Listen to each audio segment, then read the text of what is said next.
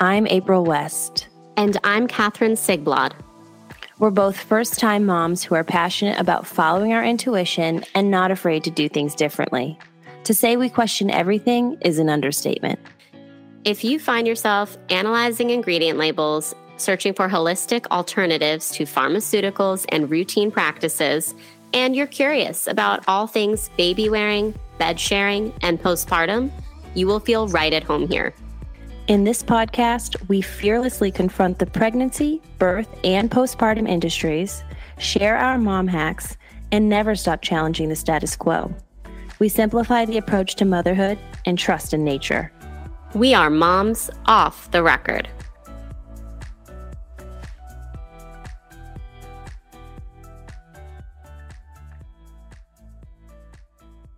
Welcome to another episode of Moms Off the Record podcast. We are joined here today by IBCLC Gladis Rubio.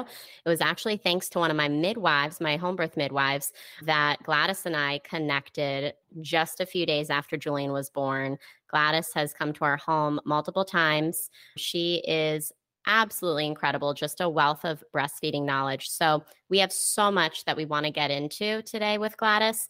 Let's kick it off with some introductions and get right in. Hey, Gladis, welcome to the pod. Hi. I Hi. love seeing your faces today. Yes. Really excited so to be happy. doing this. It's going to be awesome. We have so many questions for you between April and I, and also our listeners. So stay tuned yes. to the very end. We will get to Instagram follower questions as always.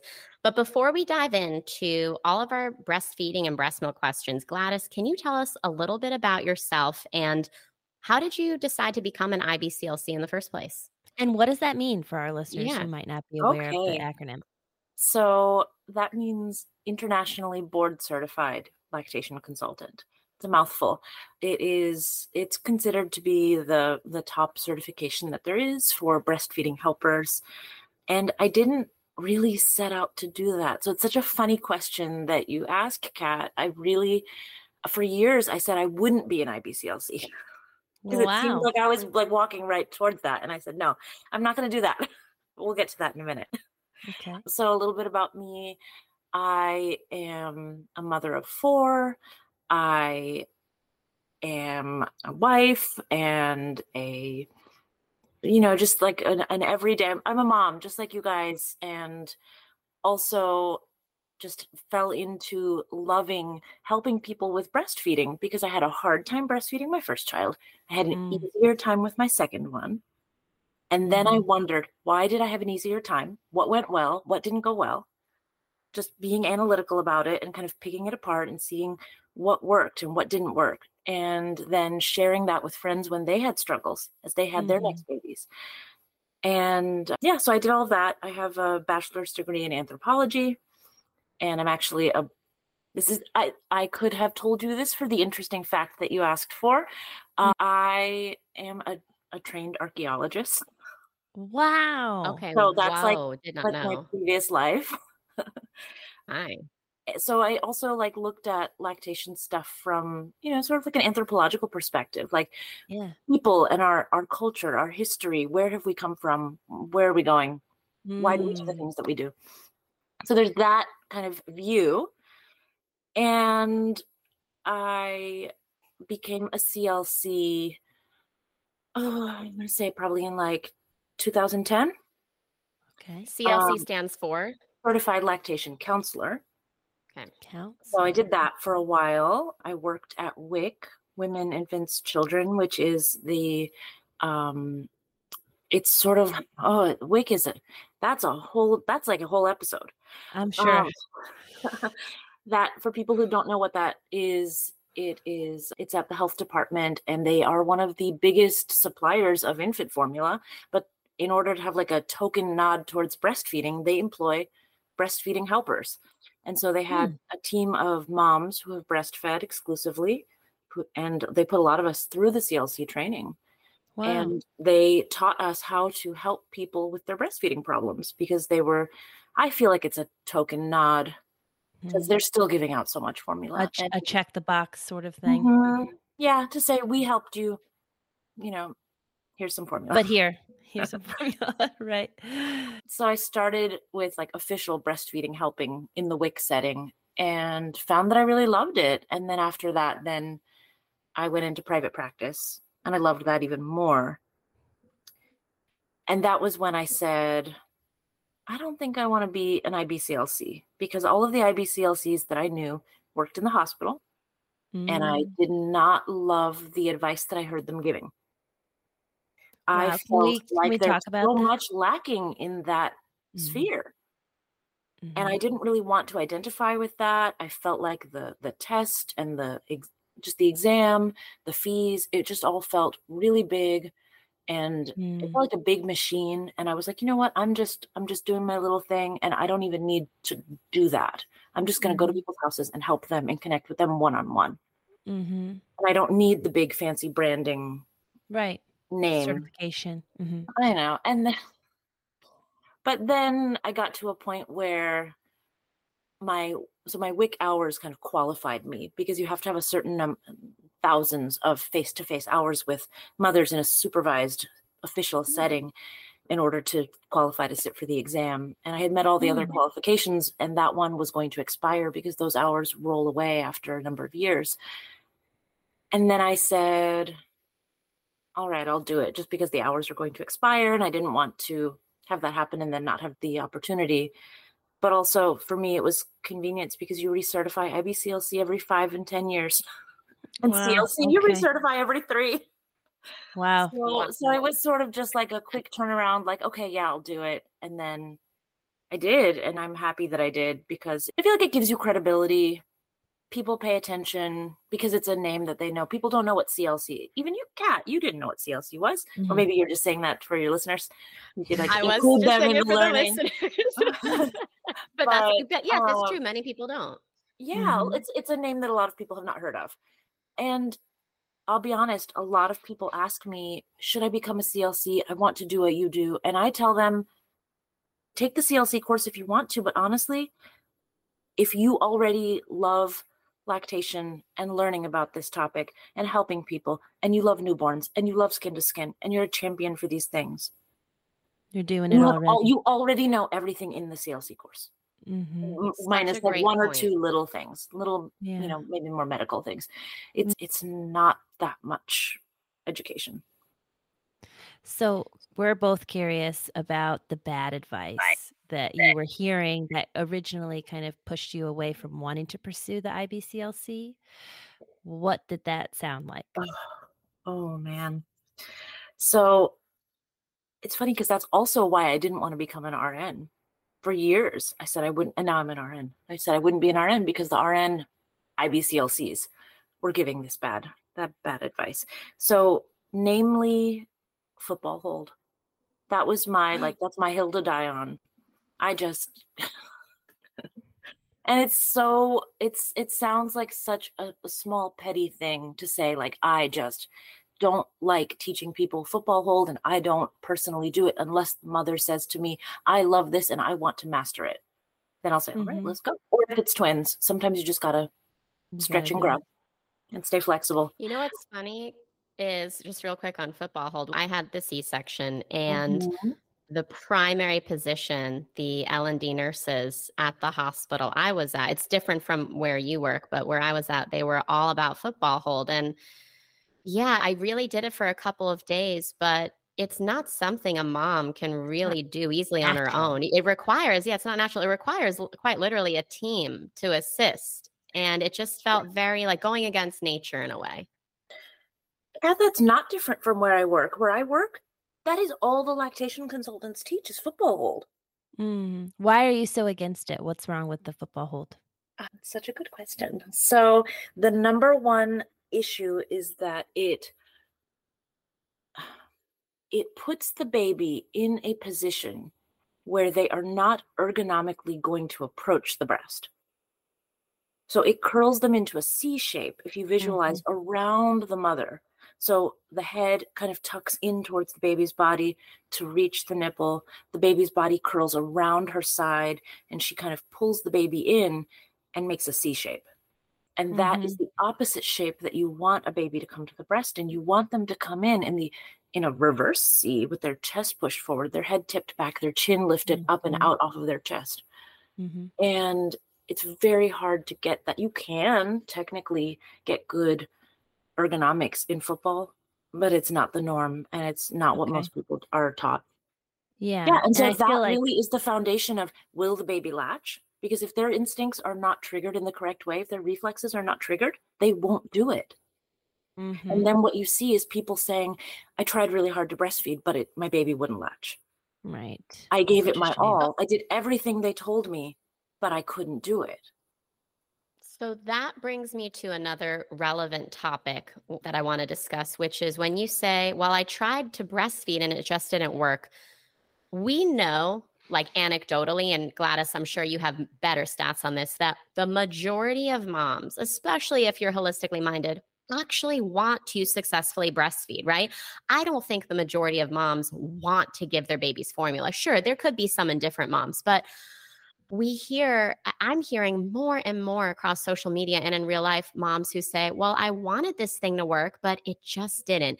And gladis i'm curious with all your years of experience in thousands of hours of observing breastfeeding mom and baby dyads what do you see as the most common hurdles in mothers trying to successfully breastfeed their babies right? And how can moms try to proactively overcome those hurdles?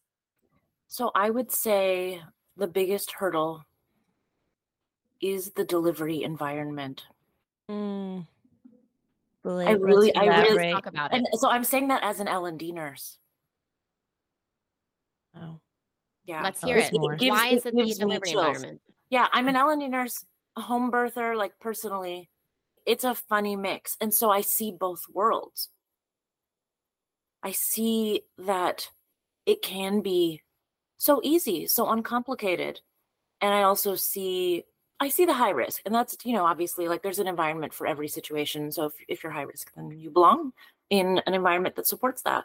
But there's a lot of low risk people who deliver in the hospital who say, oh, yeah, definitely, I want to breastfeed. And we ask those questions when we bring people in the door, when we're getting them settled, before we've done anything for their birth. We ask them, how do you plan to feed your baby? Mm-hmm. What do you think of that question? Almost, how do you plan to feed your baby? How, what do I think of it? Mm-hmm. So I I actually like asking that question mm-hmm. because. I keep it open ended and I want to hear what they want, so that I can meet them where they are.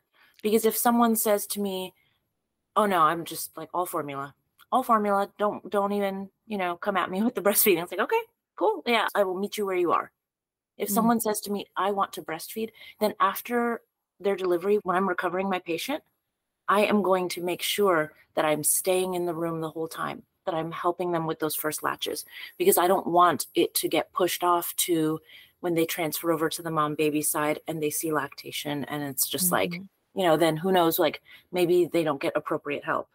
So I'm mm-hmm. very, very protective of my patient when they say they want to breastfeed. I'm I'm right there for it. But I really do think that delivery location and environment makes such a difference because in the hospital, almost everyone gets exclusively taught football hold. Most people do not have success with football hold. Therefore, most people don't have success with breastfeeding. I really think that that's what yes. it is. Yes. And I just want to say, too, I, I, don't want this to be an episode about me, but I do think it's important to quickly interject because I had a very unexpected, unplanned C section, mm-hmm. not a good recovery. I chose not to be on narcotics. It was all football hold, and uh-huh. it was an uphill battle. And Gladis, you know this about me from meeting me on day four postpartum at our house. It was an uphill battle to successfully exclusively breastfeed in the beginning. And I always think to myself, if I didn't have access to you as an IBCLC, I didn't have a supportive husband, I didn't have my mom nearby, I can see how I might get frustrated quickly and give up and throw the towel in and go to formula. I can see mm-hmm. how some C section moms do that. I'm glad I didn't. I really am glad. And I, I want to hear your thoughts on this, Gladis. Is for moms who have these complications, right? Maybe they were a home birth transfer. All right. So maybe they had an awful C section recovery, or maybe twins in the hospital, NICU moms, mm. but they are dead set on successfully breastfeeding. They do not want to introduce formula, even if the hospital's pushing it.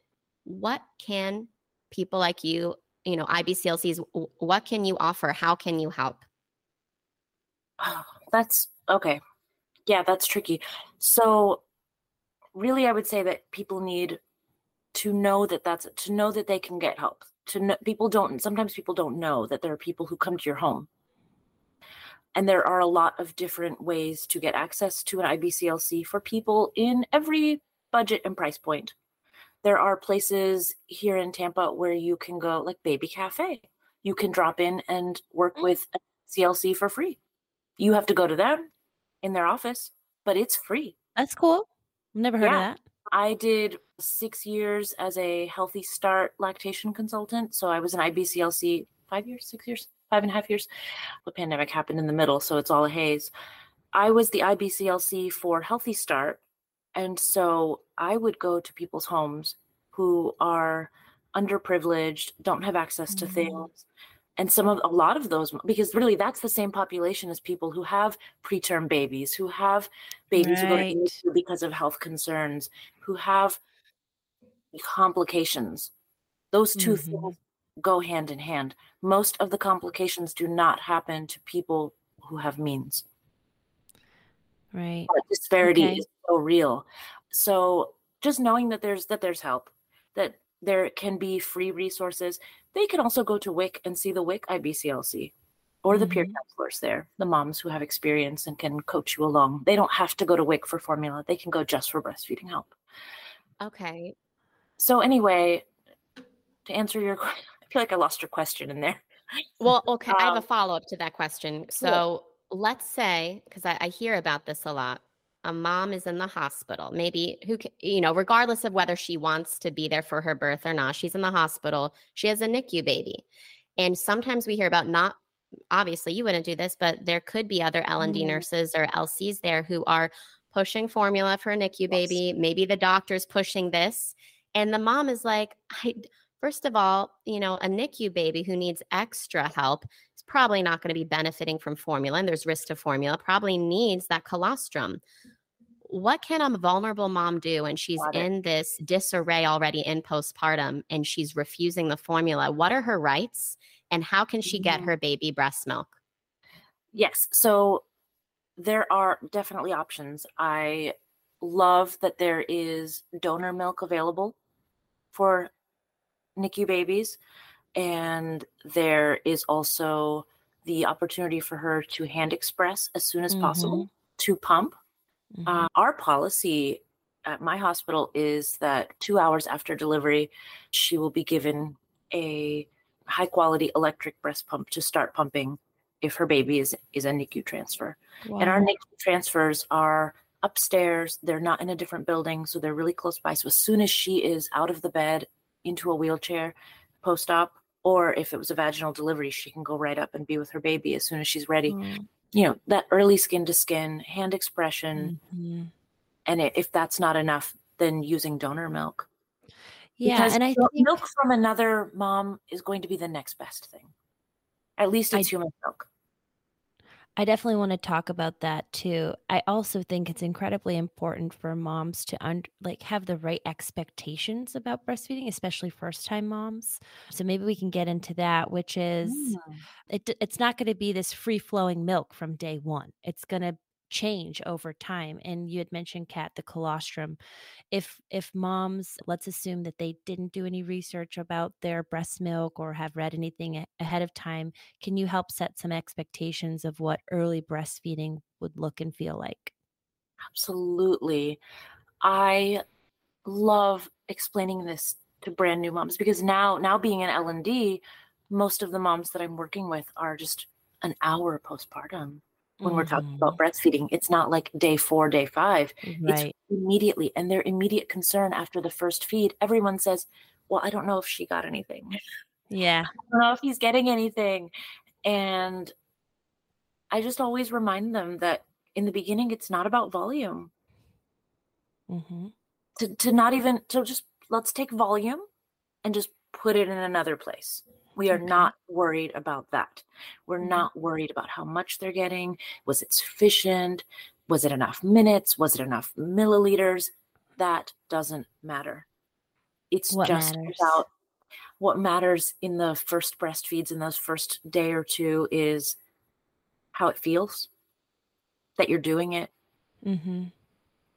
that everyone's practicing really that's what matters it's a sensory experience in the beginning for the baby it is a developmental experience it is a hormonal experience on the mom's side Mhm. if the baby is suckling it's contracting her uterus and helping to prevent too much bleeding Yeah, that's what's important in the beginning exactly. but the baby's warm and skin to skin with a nipple Mhm. in their face. You know, it's it ounces, milliliters, minutes, none of that matters in those first in those first feeds. Great reminder. I want to share an observation I have and tell me if you think this is accurate. I think due to social media and moms seeing just these bottles filled to the brim, Mhm. I think moms have these unrealistic expectations about how much milk a newborn actually needs, even in the first few months. And this is kind of tangentially related, but when moms see other moms on social media with these massive freezer stashes and they think, oh my gosh, I'm going to have to pump hundreds of ounces of milk. And then, but we're, we're not like asking, okay, but why? And Mhm. Gladis, you one, one time we were sitting on the couch together and you told me, a, I think maybe a theory you had about like what started this trend on social media with moms having these huge freezer stashes and perceived low supply and moms filling bottles eight ounces, right? And s- s- inadvertently stretching their babies' bellies. Can we talk about all these things? Because they're happening left and right. Mhm. Yes. So I think you're absolutely right that it is a social media thing. Mhm. That is that is my theory. That's the whole theory. Uh, because okay, so I I'll give a little backstory. My older two kids are 20 and 17. And so when they were babies in the La Leche League community, nobody had if you were breastfeeding, you didn't have a freezer stash. right. I knew a couple of moms who worked and pumped, and they might have had like one or two little bags of milk in the freezer extra, but they would just pump at work and then the nanny would give that milk the next day. Mm-hmm. And that was the working moms. They had one or two little bags in the freezer Mm-hmm. for a rainy day. And that's how things were 20, 15, 20 years ago. Mm-hmm. And then during the time that I was working at WIC, that was kind of during the social media explosion. Mm. I didn't have a young baby at that time. So I wasn't really like in the mom group world per se, but I was seeing it firsthand where people were coming to me and saying, So how much milk do I need to have frozen? I was like, What do you mean? Why? For what? And of course, sometimes there's there's a reason. So, like for example, if someone says, I'm going out of town on this date, I'll be gone for 48 hours. My baby will be five months old. How much milk do I need in the freezer and at what pace should I be freezing? Okay, Mhm. you can do the math on that and I will talk you through it. There's a reason. But if it's just some kind of security blanket Right. against losing your milk supply, I think that's what it is. I think people are afraid of losing their milk supply. Yes. They see that everyone else has this freezer gleaming with Medela gold. It's like this yellow, yeah, you know, like the Holy Grail. It is And then- sacred stuff. Wow. and then everyone feels like they're behind if they don't do Mm-hmm. this, which is similar to, you know, how people feel about being behind with everything else they see on social media. I didn't go to Greece yet. I haven't been to Mhm. Greece. You know? I I there's all these things that I see people doing and I'm like, I want to do that. That's Mhm. So it's we're just so we're so vulnerable to what we see other people doing and you know getting that sense of like am I enough doing it the way that I'm doing it. It seems like social media has made moms, postpartum moms, even more paranoid and vulnerable. And it's just an endless cycle of comparison and like, oh, now my baby needs an eight ounce bottle, and now oh, she needs a 10 ounce bottle. It's like, well, how about your baby just needs two thing- ounces? The portion thing is a whole other kettle of fish. So I really think that that one that like the the foundation of the unusually large portions that comes from formula feeding culture spilling into breastfeeding culture. And Let's I think that that's that. what happens when you have grandparents who bottle fed and they are advising their young adult children who Mhm. don't know about babies and they're saying you're not feeding that baby enough. mm-hmm. or where the new parents have babysat as you know teenagers or young adults they babysat their nieces and nephews their nieces and nephews were fully formula fed bottle fed and they see that a four month old takes an eight ounce bottle Yep. Because that's what they are familiar with. So then when they have their own child, they think that that's normal. Yeah, I want to share a little bit about that because I'm a first time mom, Gladis. Um, mm-hmm. And I had a home birth, and the my breastfeeding relationship had a challenge in the early, early days. She latched right after, but unbeknownst to us, she was full of ties. And so it was just a very dysfunctional early start, but my midwives were like, don't sweat it. Just put her to the breast, keep training her, like you said. And then we hand expressed and gave her like little syringes for the first couple. But now we, we end up having the ties released. We have a beautiful relationship. And I'm looked at like sometimes I have three heads because I feed on demand.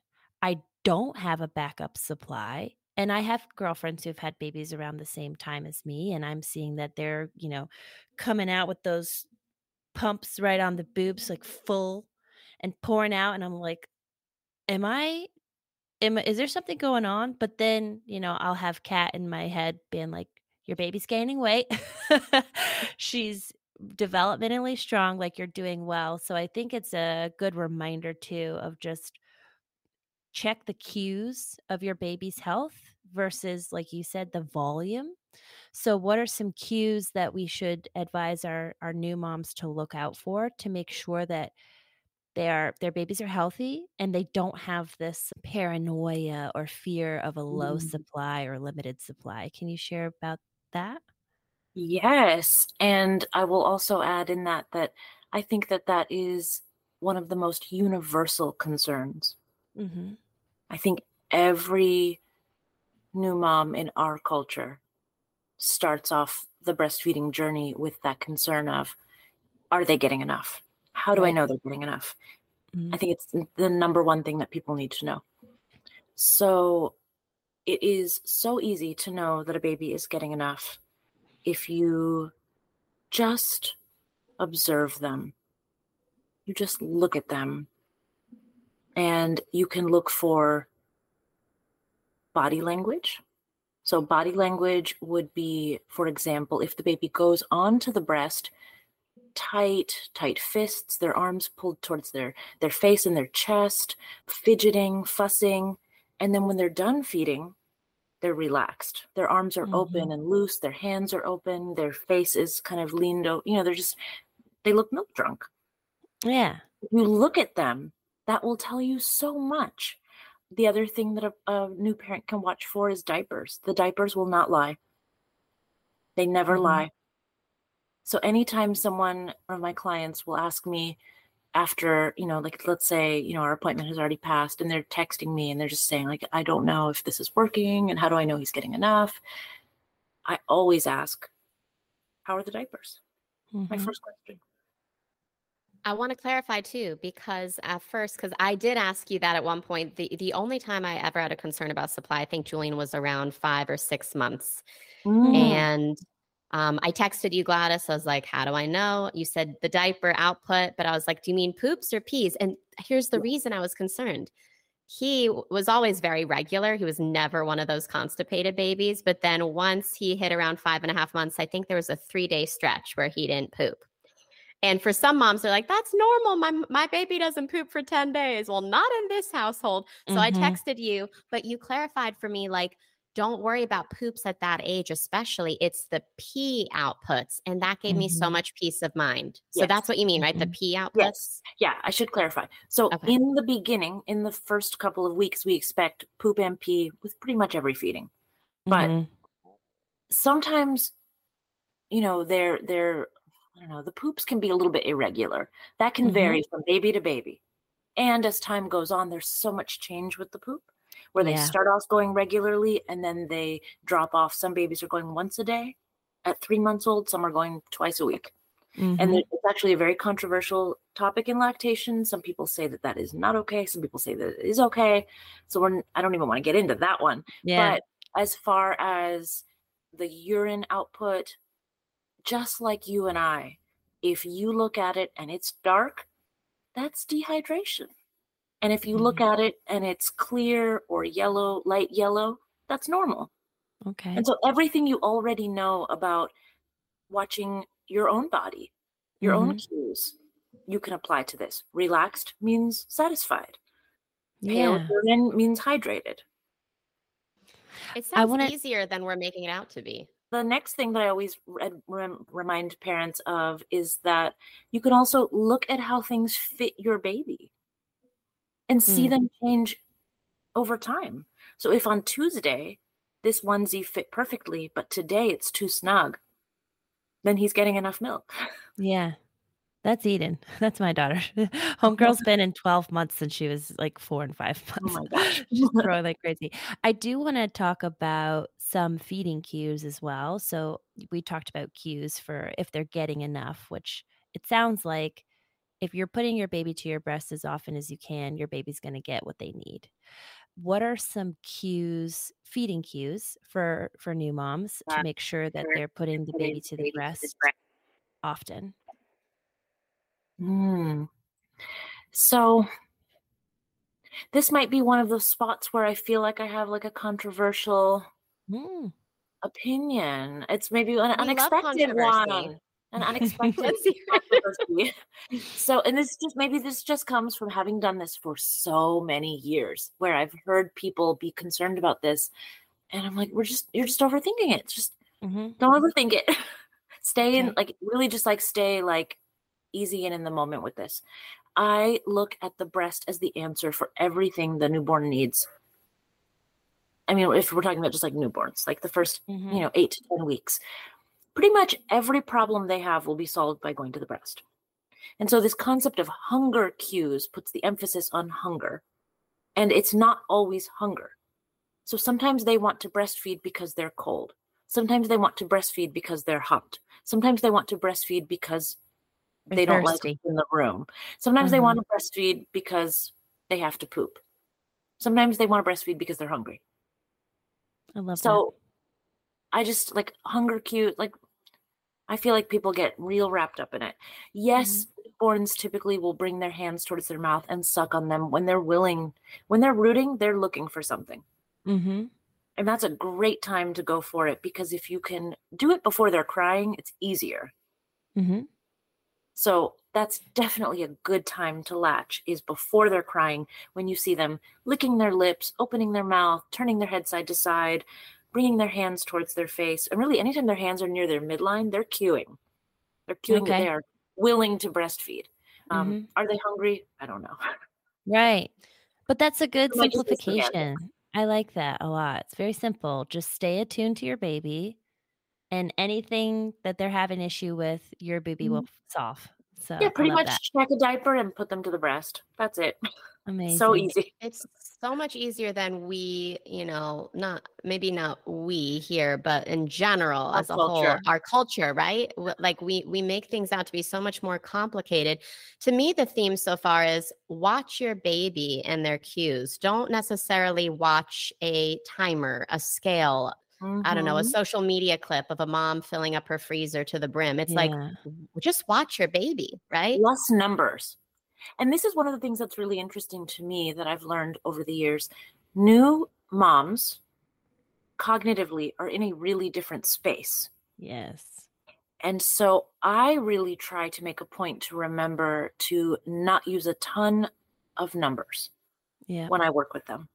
I try to give them instructions that are not numerically based, not X number of minutes, not this pattern and schedule. Amazing. Just look for these images, look for these themes, look for this pattern so they can kind of feel out what's going on with their baby and not be wrapped up in the numbers because cognitively that's not like developmentally appropriate for where the mother is at that moment. Right. He needs to be a little bit more fluid and visually attuned. Yeah, I think that's your anthropology background coming out a little too, of just like Maybe. take it way back in the day. Like we didn't have, we weren't bound by clocks and and Mhm. milliliters and all that. So that's great. That Um, gave me a lot of peace of mind too as a new mom because I call myself messy organized and I'm always like five to 10 minutes fashionably late. I'm not great with clocks and track. I don't like to track things and numbers. I'm more of Mhm. like a an intuit. I like languages and the arts and things. So for me, reading my baby's cues was so much easier than, okay, Yes. let me write down what time did you eat? What time did you pee? I just want to tell you, I'm, I'm remembering now because I had Mhm. three days post op in the hospital with Julian. And one of the things that really bugged me, and look, I get it. The L&D nurses are doing their jobs. I know they mean well. This is their training. They have someone to report to. That person, the charge nurse has someone to report to. But Eric and I were asked, okay, poops and peas, poops and peas. And I'm just like, I'm resting. I want to nurse my baby. I'm not tracking Mhm. the poops and the peas. He seems Mhm. happy at the breast. Like, can we all happily move on? And they needed to know Mhm. poops and peas. And probably sometimes we like made up, like, yeah, there was two peas and a poop. I'm like, I don't Yeah. know. I Yeah. don't know. Right? It's funny because I'm the opposite. It's so true. Sometimes we have patients where and where you like you just know that it's they're making it up. But You know, that's you know, it's fine. But as long as like the baby's breastfeeding well, like I know the baby's breastfeeding well because I watch the baby breastfeed. So like whatever, make up your numbers. It's fine. Thank you. But I do have to put something in the computer, right? So like from that like postpartum nurse side, I have to chart a certain number of feeds and a certain number of diaper outputs in order to clock out of my shift. Mm, okay, and good to and that know. is it is from a safety perspective because they are housing you and if something uh, if something were to go wrong There's then they are responsible liability, right? Checks and But balances. the parents could it. do and say how could you let my baby get dehydrated on your watch Yeah, ouch. right We live And- in a and litigious so- society. yeah and so that's why i was like you know environment makes a big difference because developmentally cognitively Mm. i feel like it's appropriate for the new mom to not be worried about the number but just to know that it's sufficient and so what i sometimes tell people if they're if because i don't really recommend like using an app or tracking every little detail but sometimes breastfeeding is not going well and that's a reality it's great when it goes well but sometimes it's not and when it's not going well that's why there's lactation consultants right Right. um, and so I do see people who have, I, I've worked with dehydrated babies. I've worked with babies where we were like, we have to track things, but I Mm, don't want it to go to a place where it's too, yeah, too numerical, too stressful. So what I sometimes advise people to do that's easy is I say, just put all of the diapers in a small trash can instead of in a diaper pail where they're hidden. Mhm. And every 24 hours, just take a And survey count what's there. That's smart. It doesn't I matter what this. time they're from, but Mhm. were there six or seven diapers in 24 hours? Okay, we're good. Whether there's Right. three, we're not good. Mhm. Because it's important for people to know when it's good, but it's also important for people to know what to look out for. Yeah.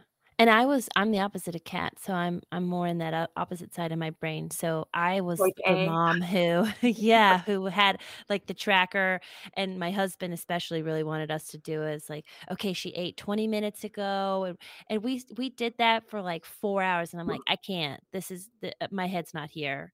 And I just want to look at her. And I will say for the new moms out there, it becomes so easy and so intuitive to watch your baby. Like it's so amazing to me how quickly you become an expert in your baby.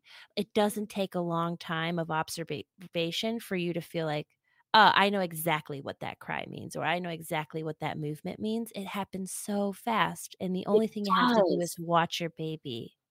You know what's amazing? It's I love that you brought that up because I worked with a new family a couple of weeks ago, and the first day I saw them, the baby was five days old. And the Mhm. dad and the mom were both like, We don't know what his cries mean yet. We feel lost. And I said, You will. Yeah. You will. Give it a little time. I saw them exactly one week later, and the baby made a particular cry, and the dad said, Oh, he needs his diaper changed. Yeah. That's the It's cry. beautiful. It's a that. They beautiful knew, uh, thing. in the span of one week, they learned this kid It's it's uh, just I- by paying I- I- attention to him. amazing. It's a miracle how it all works out. Before we move on to kind of the feeding stuff, because I, I do want to get into, you know, the the differences between formula and, and breast milk. the other thing that surprised me was the Dolly Parton face, right? Mm-hmm. So all of the changes in your body as your milk is quote your milk is coming in, right? It's evolving from the colostrum to the the milk. Can we talk about that?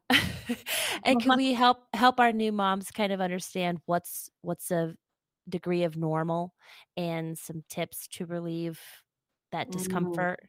Can we get into that? Because that shocked the hell out of me when I was like, boom, all of a sudden I had these barrels and I was just leaking milk. It's like, that's normal, right? Or is it? Tell me. I don't. Yeah, it is normal. So it is it is shocking for most people and it's good for people to know that it happens most dramatically with the first pregnancy and baby. It happens less dramatically the more babies that you have. So Mm. sometimes people are on their third baby and they say, I don't know if my milk came in. Is that normal? Mm. Yeah, sometimes that's normal for the third or fourth baby. What's happening is that your placenta hormones have fully left your body, and that is triggering a change in your milk production where your colostrum is being replaced by mature milk. And the volume is not based on your baby's needs. It is just based on the amount of placental hormones that had filled up Hmm. receptor sites and the amount of receptor sites that are available. So it is Amazing. placental driven. It is not supply and demand at that phase. Okay, that's really important to know. Yeah, most people don't know that. Everyone seems to think that in the beginning, you're just going to like, you know, yes, everyone knows that your milk comes in and they get super full and hard and swollen and leaky. Mm-hmm. And they think that that is based on the breastfeeding that they've been doing for the first couple of days. Mm-hmm. And so, what I always tell people is that everyone gets that. Breastfeeding, not breastfeeding. If you want it, you don't want it. Everyone starts off there. Mhm. Okay. And then what happens next is your body learns your baby. Mm-hmm. So that's This starts. the cool part. Yeah. yeah, this is the cool part where then your supply will regulate to match where your baby is. As far as managing that swelling in the beginning, Mhm. that is something that is pretty controversial because there's different tactics and techniques that people have, and there not everyone is in agreement about those. like what works and what doesn't work. So, like for example, some people have heard the suggestion to use cold cabbage leaves at that phase, and that is a you know it's an easy, natural, over the counter kind of home remedy. But some people say, some lactation consultants say that if you do that at that phase, that that can be problematic and drop your supply too much. We don't know Mhm. why that would be. I don't know. I Um, used the cabbage and it was such Yeah. a Did it relief in my bra. Yeah, I had that thing like frozen and then I would just Mhm. put a big slice over it and the just the comfort of the cold. It helped. Exactly. So what I'm thinking is that it's just cold pressure. Yeah. And that helps to relieve inflammation and swelling. Like you could put that on a headache and it would help, probably. Mhm. I don't yeah, know. Exactly. So that's one that's a little bit controversial, but I find personally, you know, that seems easy and fairly benign. Like if it drops supply too low, like we could fix that. Like we'll just Mhm. stop using it. Mhm. But really, it, it wouldn't drop supply too low because that's not what's making sense in that phase of time Right. behind the scenes. So anyway, there's cold cabbage leaves, and there is also hand expression or milk removal. And this is where it gets a little bit tricky. Some people are tempted to pump at this phase or use the Haakaa, which is, I will say, April, what's that face? on the record that the Haakaa is such a cool it's such a cool gadget but people do not treat it like a pump which it is Yeah. I it creates suction so it triggers in your brain an increase of supply because yeah. it reads as a feed because it stretches the nipple I think my maternal instinct knew that because when I was going through that, I didn't I didn't want to screw anything up because we already had the tie situation.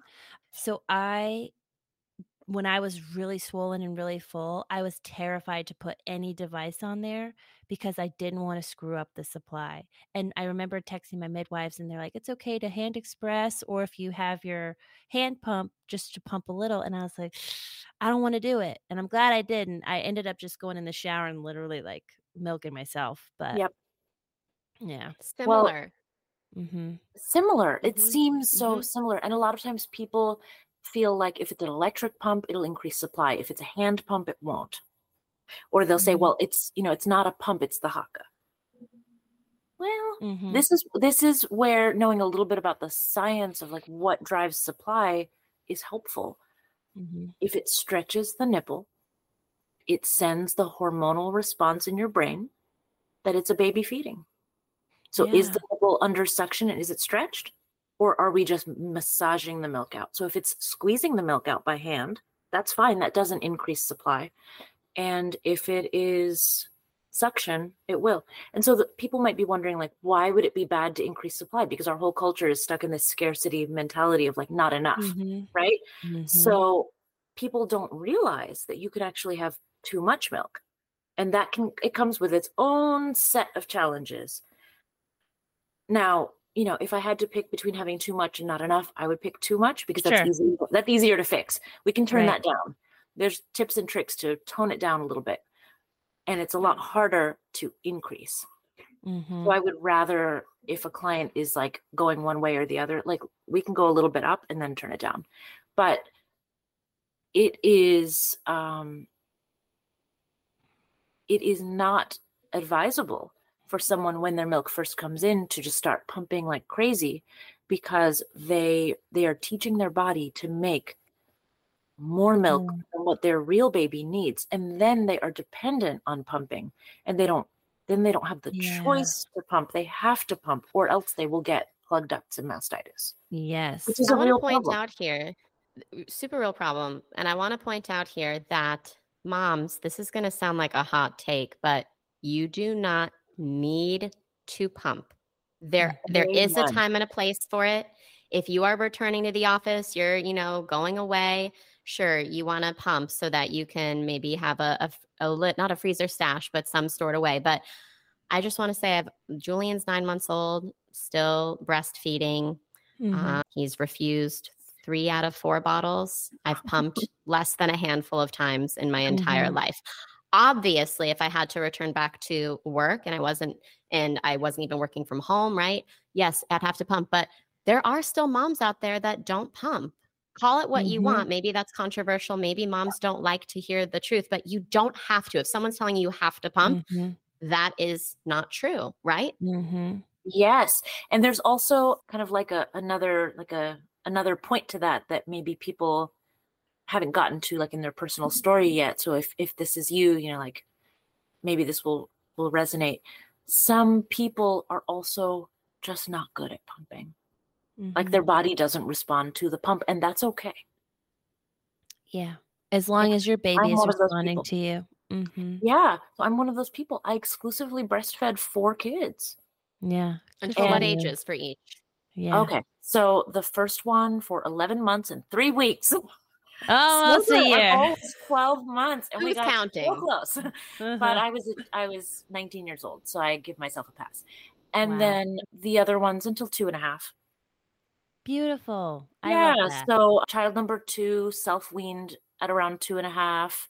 Child number three, I was also breastfeeding her baby sister, so we were tandem nursing, and I let her go to two and a half, and then I cut her off because it was Yeah. one baby. I was like, okay, we got to just tear yeah. this down. You're two and a half, like you're fine. And I'm just gonna breastfeed your little sister. And then the little one, um, she she self weaned around Oh, two and a half. Okay, Beautiful. so April and I both discussed offline that we love the idea of our baby self weaning and breastfeeding has been such a beautiful experience for us that we don't believe in setting like strict timelines of obviously if you have to set a boundary, you have to set a boundary, right? And two and a half is very different than six months, but we're just gonna Mhm. let them wean when they want. But why do you think it is that our culture and our society has this fixation with, you know, kind of being disturbed by moms who breastfeed after a certain age, like after six Yeah. months or after a year? Why are we so fixated on that? Why can't we just relax?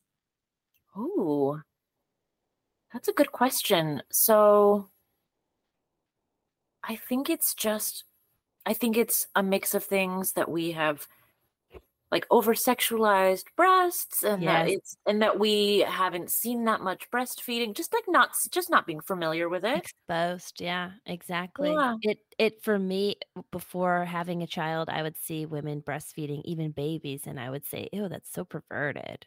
Like it felt like a sexual thing because that's how I was raised. Like boobs are sexual. yeah that's So what you were told now I'm on the other side, and I'm like, I'm gonna nurse this thing till she's going to kindergarten. I don't know. So anyway, okay, we're kind of running press on time, and I want to get into the the debate between formula and breast milk Mm, we are such a hearing good a lot that fed is best and i want to get your you know guttural reaction to that. What do you think about formula versus breast milk? That is such a good topic. So the fed is best slogan is not helping people. It is not helping people. It it that is fed is like the bare minimum standard. Mm-hmm. fed keeps you alive. That is presumed like presumed like we don't need to say that Mm-hmm. there are going to be situations where a baby doesn't have access to breast milk and that baby will be fed.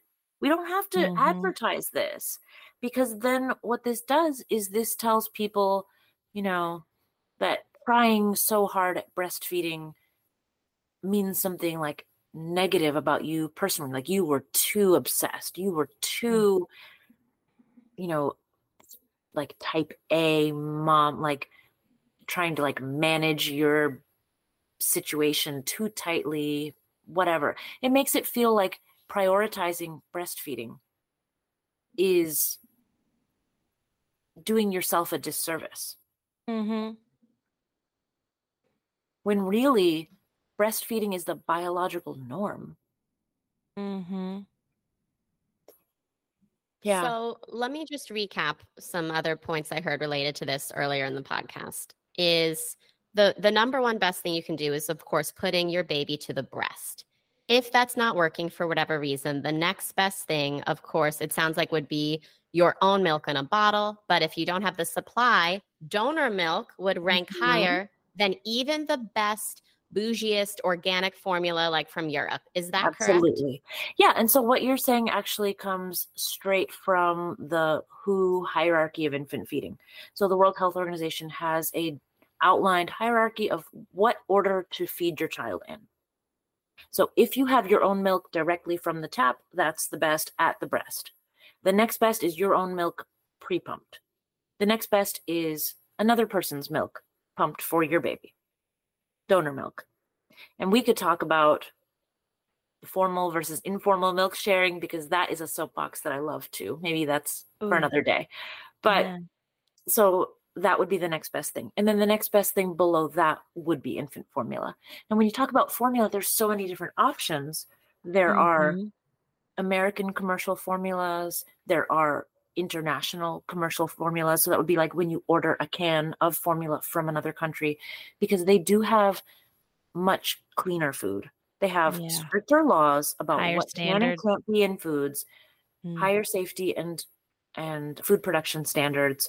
So that is something that a lot of people do access if they know that they want to use formula or they have fear and they need to have formula and that's a whole other topic too is that Mhm. emergency can what is it for Uh, because if it's sitting there staring at you yes you're going to use it we I had a listener question people- on that I usually Mhm. tell people, especially like, I mean, really like all of my clients, but if I work with someone prenatally and they say, okay, and I want to have this emergency formula just in case, I say, don't have it.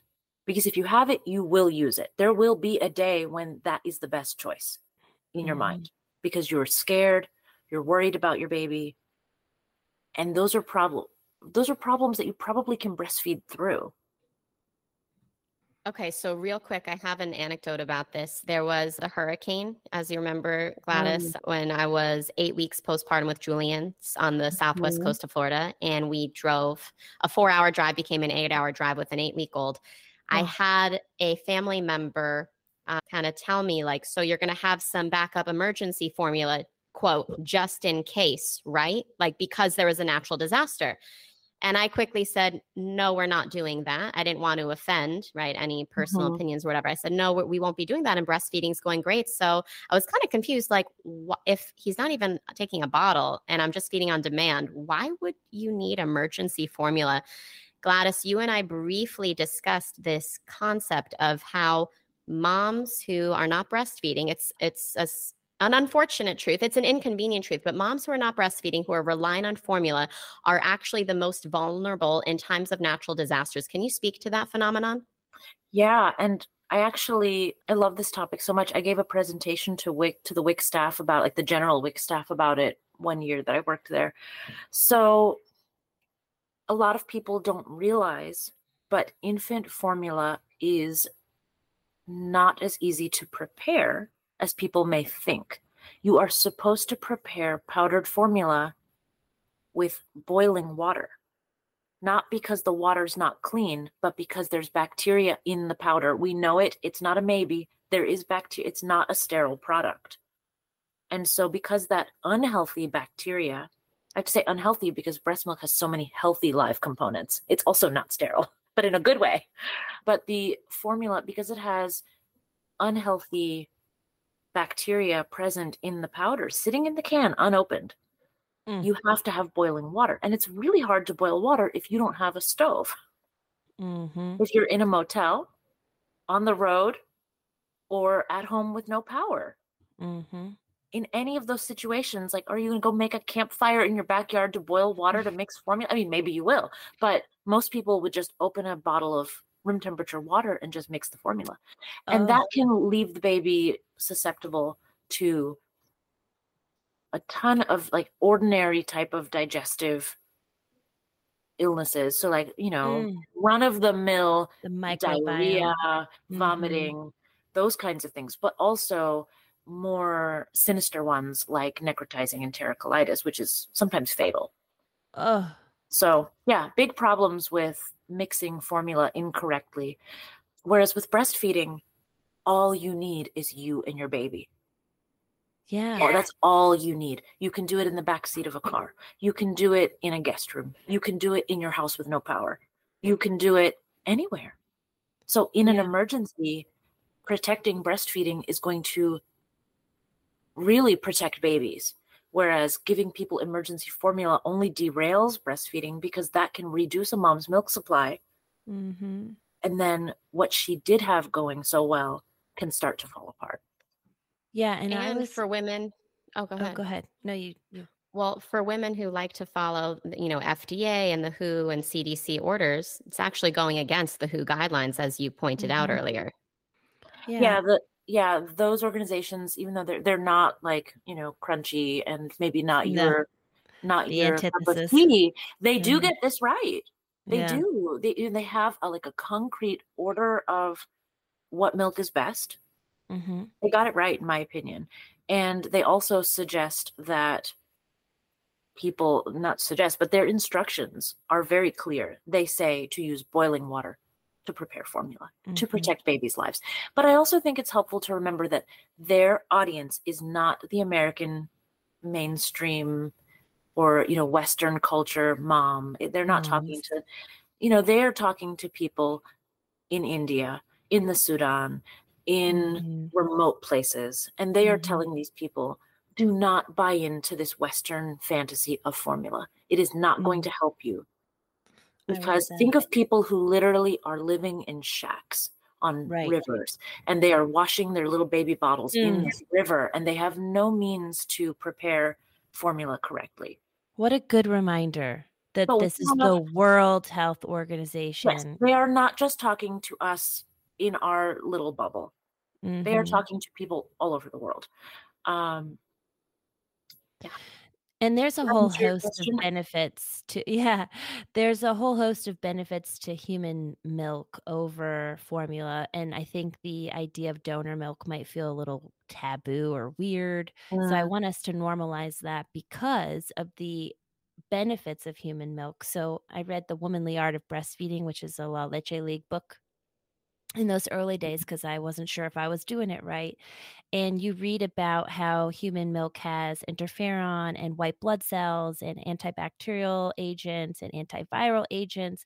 And it evolves with your baby. So if your baby comes down with an illness, your milk automatically creates those Mhm. antibodies. And I think that's beautiful. And there's no way that that can be replicated in a formula. There's just Yeah, there's no way. So there's really not. It is such a unique product. Every every day it's different. Mm-hmm. And even Um, times of the day, yeah, it can be times of the day. and It better. is Mhm. it's so fantastic. The other thing that and formula is always trying to replicate breast milk, but the other thing that breast milk has that now formula companies are trying to jump on the bandwagon with is oligosaccharides. So Mhm. these are carbohydrates that our body cannot digest. Newborns cannot digest oligosaccharides. And so Mm. for years people wondered why are there so many oligosaccharides in breast milk? Why are they there? And then we found out that they are there because the bacteria in the baby's digestive system feeds on them and that creates a healthy microbiome. Mm-hmm. But the baby's not intended to eat them.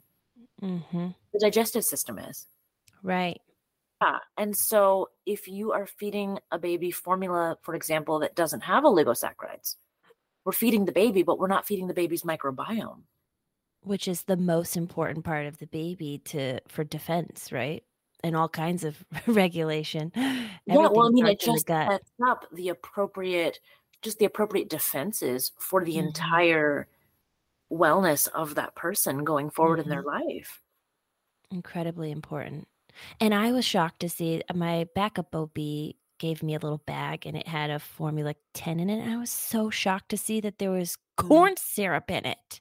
Yeah, Gross. Why? I was Why like, are putting corn what syrup in the- formula? That shocked because me. it's affordable and available in high quantities. it's It's, really, it's really, really sad. hmm It's horrible. It's really sad. Um, so frustrating. I, I do have a quick question about donor milk, though. I know we're like almost up on time here, but I'm sure there's tons of moms who are like, okay, okay, I'm sold on this idea of that donor milk is better than even the best formula. But one, how can I even start to figure out where to get donor milk? And two, I know for a fact there's a lot of moms who are going to be very specific with wanting donor milk that is free of schmaxines, for mm. example, and some other you know maybe diseases and stuff so gladis you once told me a really great analogy of like donor milk scams on the market like we don't pay mm-hmm. for things that are free like blood blood donations for example can you walk us through that and any other donor milk tips how can moms get their hands on clean donor milk Oh, okay. So I guess I need to give a little bit of backstory information on this. So earlier I said two phrases. I said informal and formal milk sharing.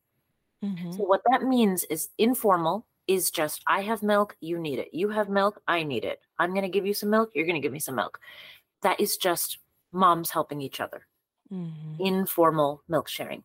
Formal milk sharing involves the Human Milk Bank of North America, where milk milk can be banked similar to blood. That is for NICU babies. It's been pasteurized. Mm. It's been mass batched, which means they mix the milk of thousands of women together to find the exact macronutrient profile that they're looking for and Yeah. they they filter it they test it they've they've done tons of processing to the milk and when it's pasteurized you do lose a lot of those i mean almost all of the live components right, Right. so you still have a it's still better than formula Yeah. but it's like human milk formula almost in that sense because Yeah. it's been so processed and insurance pays for it when you're in the hospital so if you have let's say like an ultra preterm baby right and let's say the mom gets started pumping really early but there were complications with her recovery so maybe it didn't go well and she ends up with a less than ideal milk supply so when she's pumping she's only able to bring maybe an ounce or two per day to the hospital but the baby's going to be in the nicu for three months the baby's got to eat something. So that milk would be the best choice at that point. But it's oh my goodness, your baby. uh, so it is. I don't know. I don't love the the formal, the formal model. I don't love formal milk sharing, Yeah. but I do love informal which is where moms help each other. And that is something that has a long history. As far as finding what a person feels comfortable with when it comes to you know a person's health history and what they're intaking that is going to depend on what you as a recipient are comfortable with and the questions that you're asking your donor. So mm-hmm. it helps when the people that are in your circle who are the people who are going to provide to you informally when they have the same values that you have. Yeah. So great answer. i am i'm on the crunchy side but maybe a little bit less so because if I if something had happened to me, I instructed my husband. I told him like if anything happens to me, like these are the people that you contact. This is like worst case, like very like morbid. Like if something happens thing. to me delivery yeah, and for milk here, like yes. these are the people you contact, and they have already agreed to provide milk for our baby. That's beautiful. As and, opposed to your husband giving your baby formula. Right. right. Yeah. Because okay. I told him that was a no go. If something happens to me, these are the people who will feed this baby. and I don't care what they eat. It's fine. I don't whatever. I'm I'm They'll figure that out. Mm-hmm. Yeah, because I just trust that human milk is just so perfect that I'm not really worried about right all that extra stuff. But you know, that's a conversation to have if you're accepting informal milk donation. It's informed consent. Mm, that's yes. what it really comes down to is that people need to know, they need to ask questions and not do anything that they're not comfortable with. Beautiful. But when you were talking about the financial aspect, there is this new trend of people selling breast milk and mm. of people buying breast milk. Mm-hmm. Tell us will... why it's dangerous. Yes. So this is such a, a red flag issue because anytime there is money exchanged for something, we create an environment where people who will take advantage of others will take advantage it opens up that space. And the only person who is vulnerable is the baby. And they mm. don't have any say in the matter. So, an example of this is, for example, you know, the fact that like you don't know what you get in the bag, you don't know what's in the bag. You have to just. Right. And when people buy breast milk, it usually goes for more costly than gold is, ounce per ounce. Whoa. Yeah, it can be several dollars an ounce. And if a baby is drinking 24 ounces yeah. a day, that's quite a lot. So what were you saying? Well, even more specifically, a real risk. I remember you you gave me this example. Like that's how you could end up inadvertently purchasing milk from a someone who's using crack, right? Oh, absolutely. Mm-hmm. Absolutely. Mm-hmm. Who takes advantage of other people? Desperate people with bad situations, right? Yeah. And so people who are in that horrible space, they could be lactating. They have babies. Right. That's and they point. could see like, oh, my milk just came in. I'm formula feeding, but I'm going to pump this and sell it for three hundred dollars a day. That is an opportunity so the- that could be taken. It could be taking advantage of somebody else who doesn't know to not pay for breast milk. So the so good rule of thumb: never pay for breast milk. The what's accepted as like an appropriate gesture of gratitude in the milk informal milk sharing community is a thank you card, Mm. replacement bags because it does cost something for someone to have bags to pump their milk into, maybe an occasional Starbucks gift card, but never mm-hmm. paying for the milk itself. Okay. Good point. Great point. we don't I even wanna... know if it's actually human milk. It could be cow's milk watered down. You never right. know. Dangerous too, in another way. Yeah. I would never pay for milk. Never. Okay. okay. April, how do you feel if we quickly talk about alcohol, then questions, then wrap? Is that okay? Yeah, we have about 10 listener questions, so we'll do rapid fire. But if okay. we can just do, oh we'll oh super fast, super fast, yes. Gladis. But the, the first really thing that comes to mind, to you've received the most questions out of any of our guests so far. Yeah. It is an honor. Yes. Mm-hmm. Okay, oh so because we are up on time, we'll do, we're going to do for the listener questions. Just tell us in a nutshell the first thing that comes to mind. But before we get to that, I know there's so much you could say on this hot topic, but can you just set the record straight on drinking alcohol and breastfeeding? There's so much bad information out there. We know a little bit is safe. How do we know how much is safe? And why should we not fearmonger this issue? So, there isn't a set amount of alcohol that is determined to be safe, right? So, what we know is that your blood alcohol content is going to be the same as your breast milk alcohol content because your breast milk is made from your blood and the two seem to correlate. So Sure. your blood alcohol content is measured in 0.0 something of a percent, which is a teeny tiny quantity. It is not an alcoholic fluid at that point.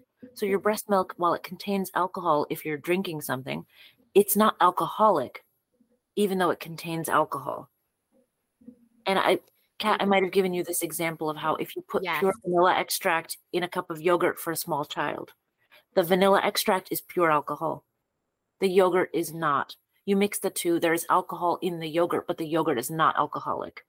Mm. Love Okay. that because we see that there's marketed now. They do the breast milk or strips, right? Where you can Mhm. test to see, like, oh, do you need to pump and dump? We know pumping and dumping is not necessary. Pumping and dumping Right. is the old school recommendation. It is no longer the standard. That is not the recommendation any longer. The recommendation is just to carry on and breastfeed your baby. Yeah. Mhm. a- Admittedly, whether it's right or wrong, I will have a glass of wine every now and then. And yes, Mhm. I breastfeed. If I Mhm. feel tipsy, I know that's not good because I can tell from my blood alcohol content that's not a good idea. I do not breastfeed when I feel tipsy, and I will have a small glass of wine with me with a meal so the food is absorbing the wine. Mhm. Oh well. I just went on the record saying that. Don't judge me. I Don't don't, go think to there's anything wrong like with that. That. I don't Okay, you, you all heard it from an. IBCLC. There's nothing wrong with me There's having a glass of wine and breastfeeding. There But we I go will- for the record. I will say this. This is another one of those like hot takes. This is my so many of these like soapbox things. I'm like, I can't stand the wording of this. So Mhm. I detest the thing that people say all the time, which is, well, if you can drive, you can breastfeed. It is not okay to drive if you've been drinking any alcohol. Period. Yeah. Period. Full Do stop. not drink Mhm. and drive. If you've had Not two, even one sip, you sip. shouldn't drive. One I don't sip. care if you don't feel tipsy. All right, done. Okay, fine. I, I do love your soapbox moments though, because we love these bite-sized clips just that we can store away in our, our breastfeeding memories. Um, okay, well, let's get into these listener questions. Yes. Remember, just say the first thing that comes to mind in a nutshell. All right, here we go. Number one, tongue ties. True ties versus overdiagnosed. Every baby is getting lasered lately. What do you think?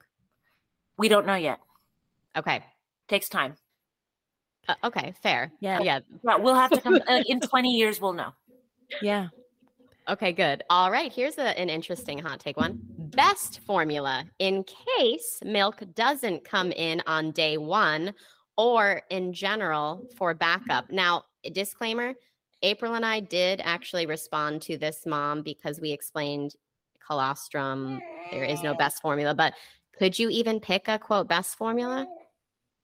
Or no? Uh, I like Holle, H O L L E, but uh, milk doesn't come in on day one. You don't need formula. Boom. There we go. and you don't need a backup, right? Because No, if it's you don't need a staring at you, it's You don't need a backup. Yes, true. So Trust we, we, we did address that. Okay, here's another hot topic one food allergies. Best way to find out. I would say if the baby has a rash around their anus, that is going to be that's not like a diaper rash, just around the anus. That usually means food allergies.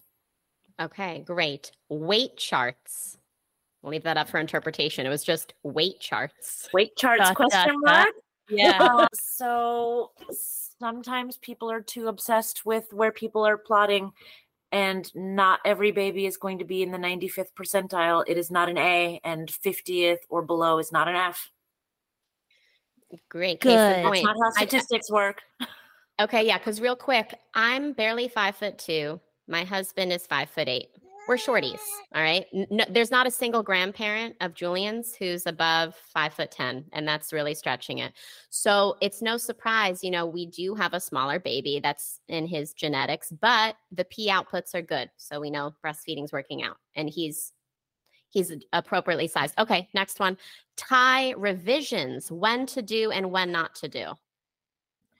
i would do it if you've tried everything else including working with a really good ibclc and your baby is not able to breastfeed appropriately or there's Mhm. unresolved issues that you just that are not compatible with continuing breastfeeding Okay. Mhm. How early can you pump milk to store for later use? day one Okay. if you want to And, and how long? I think the question is Oh, yeah. probably on storage. Like, how long Mm. can you keep it out keep it refrigerated, keep it frozen. Oh, okay. I see what you mean. It's good four to five days in the fridge, four to five hours room temperature. Okay. In the freezer, Advice- six to 12 months. Six to 12 months. Advice on nursing in public. Nursing covers are so annoying. Ooh, we have some thoughts on this too, but you go know. first, Gladis. Sometimes layering shirts will give you a little bit more comfort. Sometimes practicing at home in front of a mirror will show you what's actually showing. So you know, because Mhm. sometimes it's the unknown. We're, we're in our heads worried about what is showing. But if you already know because you've practiced at home in front of a mirror, then sometimes the anxiety goes away. Yeah, I say ditch Sometimes the you just have to nursing cover. Yeah, the, Yeah. the nursing ditched the covers nursing are cover. so annoying. Uh, You know what I love? Just a big oversized shirt, like one of those big boyfriend Yeah. shirts, and then you just hike it up and your baby's underneath so you don't see anything. But admittedly, it is really hard when you're still supporting the back of their head in those early weeks and you're a first time mom who's never breastfed. It can be daunting feeling like everyone's watching, but actually the opposite happens. People divert their eyes. They don't want to make you feel uncomfortable or they feel uncomfortable looking. So no one looks. They compliment you. I was nursing Eden out Oh. in public, and a mom of three was walking by, and she's like, "I love that you're doing this out here." And I was like, Yeah. Thanks. Because to your point at the very top of the episode, Gladis, you said that it, it, when we were talking about older children nursing, it's like, well, we haven't been exposed to it. If we Mhm. normalize it and we show that it's a beautiful, natural process, we can take the taboo away. So, Well, it's an I also- everyday thing. Yes. It's an literally everyday every thing. There day. is nothing unusual going on here. And I will- no. I've mastered nursing in my baby carrier too. So I've Mm. got either a sling or the, you know, structured carrier. And that Yep. way it's totally private. You just drop them down a little bit and and there you go. So Yes. And my other like quick 30 second answer to that is what I would do when I was a brand new mom is when I arrived somewhere, I would scan the area to know like where am I going to sit when it's time to breastfeed. So when it was time, it wasn't like a an emergency. I love that too. Yeah, get a comfortable table. Don't sit in one of those booths where, you know, you can't move the table, the baby's head's going to hit the booth. So assess the situation. But yeah, I have to say the nursing covers are BS in my opinion. If you have to, if you feel like you have to use it for modesty, you have to. But if you live in a hot environment, it's oh. going to overheat that baby. And it's just one more thing you have to deal with. So just, and you can't see You know, get used to it. them. yeah, yeah. Exactly. And I feel like a nursing cover draws more attention. Yeah, I used to battle with it. I did in the beginning and it was just like and then I'm Yeah. yeah, it's just like and then I can't see if she's on there in the beginning it's so hard. So I I wrestled with it for a while and now I'm just like free the nip. Let it. Yes. The nip. I'm with you. Now, right, last question. making formula a prescription using wet nurse and donor milk first. What's your thoughts on that? Oh, that's an interesting question. So, in some baby friendly hospitals, formula is treated like a prescription, which is interesting. Oh, so wet nursing and donor milk, that is something that is so personal that it cannot be. That cannot be mandated to somebody. I feel like it has to be something that somebody wants. What is a wet nurse? That is where somebody else breastfeeds your baby at their breast. It's like donor milk, but without the pump. Isn't that what really wealthy women, like privileged women, they would hire out wet nurses because it was considered like, oh, like nose in the air. Like, I don't breastfeed my own babies. That's something that the help does. Right. Yeah. It is very old fashioned in some senses, but I've actually seen it firsthand, but it was with a more like close, intimate relationship between the two women. So it was where one sister breastfed her sister's baby. Oh, well that's I love beautiful. that. It was I think it's- beautiful. Yeah. I think it's when I just hear the term wet nurse, you're I right, that it but I don't- I evokes don't like images of like old I have a better term for you. Yeah. It's called uh, cross nursing. There we go. That's more modern. I like cross nursing I better. I like cross nursing, mm-hmm. and I actually had the privilege of working with two sisters when I was at WIC, and one of them had a nine month old, and one of them had like a five day old, like very young baby, under a week. Oh, and the brand new baby didn't know how to breastfeed, and the mom's breasts were full and hard, it's and so the baby hard. could not latch. The one who had the nine month old had an established milk supply, but she had easy breasts, and her baby knew exactly what to do with any kind of breast. And so they swapped babies and both had a successful feed. And after that, the young baby knew how to breastfeed, and the older baby was satisfied because she had had a, a big meal on the full That's breast. so beautiful. Yeah, and I they were sisters, that. and so it was their it was their choice and their comfort level. We need to normalize more of that and less of Right? uh, Such a creative, helpful solution. Yes, all about it. Okay. Wow, there's so much here. Do you ha- is there anything that you really feel passionate about saying just like a quick soapbox item that you haven't discussed yet that you want to share before we wrap up? Hmm. I'm thinking. Well, so much of my mind is in the birth space right now, where I'm, feel like I'm doing so much more labor support than I am doing breastfeeding work, like in the last like six weeks or so. So I don't know. I'm. I feel like we've covered like all of the really big ones, but I'm just thinking about you know people going into the birth space and like being prepared for this and I would just say do the prep. Think about this stuff. Think about the postpartum. Think about the breastfeeding Yes. stuff because a lot of times people educate themselves for their birth, but they don't really educate themselves for the breastfeeding and the baby, the newborn Yes. care aspect. Like, what does a newborn look like? What do they do? What is normal? Yeah. Yeah. and they and then they arrive postpartum it happens so quick you know suddenly you're there and then you're like oh i have no idea what i'm doing with Yeah. this just say educate yourself Yep. that's what and i I see a lot think um, I think it's important to tout your services prenatally, just to help Yes. kind of set those expectations, get some of those hacks, those tips and tricks. So, if you want to share with our listeners how they can get in touch with you and have your oh, services, this would be a good time oh to my plug that. goodness well i am barely on social media. I'm, I'm using social media personally after many many years of having to use it for a brick and mortar natural baby boutique business. So then i kind of went into hiding and i was like i'm just going to be just myself and not focus on any business pages at all. So i'm not really findable on social media. I have a page but i don't use it people can contact kat to get my phone number Okay. the best way to find me is just to text me, not call me. I have too many kids and I normally work nights. Right now I'm doing days. I don't know what's going on. I normally work night shift, so I sleep during the day. And when I'm with my clients, I don't answer the phone. So I always tell people just text me. That's the best way to get a hold of me. I am still doing home visits in Tampa Bay. I do them. I did one yesterday. I'm doing one today. So I do, I'm still working, not totally in hibernation. Okay, so let's do this. Less availability than I used to have. listeners, if you're in the Tampa Bay area, you have questions for Gladis, IBCLC, D- DM us and I'll connect you via her phone number. Mhm. That's great. Okay. Yeah, Awesome. I'm, Thank I'm you 100% so much. okay with my phone number being shared. That's Oh, fine. okay. Okay. Like right now on this podcast? Or no, Mm. in, in the DMs. no, no. Yeah, Yeah. the DM. Yeah. We don't want your wanna phone put to it get out there. No, no, no. No, no, no. If Go they through want it, they can ask for it. Yes, there we go. yeah, I Then we do know do home serious. visits. I do home visits with all kinds of situations. I would say my specialty over the last 10 years has really become the non-nursing newborn. So like Mm. think of a baby who's four, five, ten days old, has never latched. That's my Mm. specialty.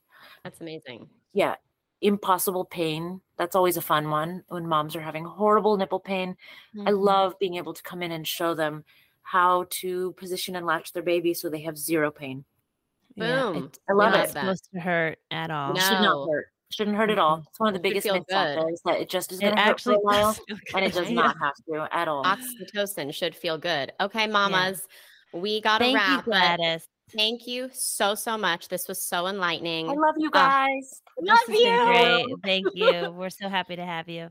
Yes. Until next Mhm. time.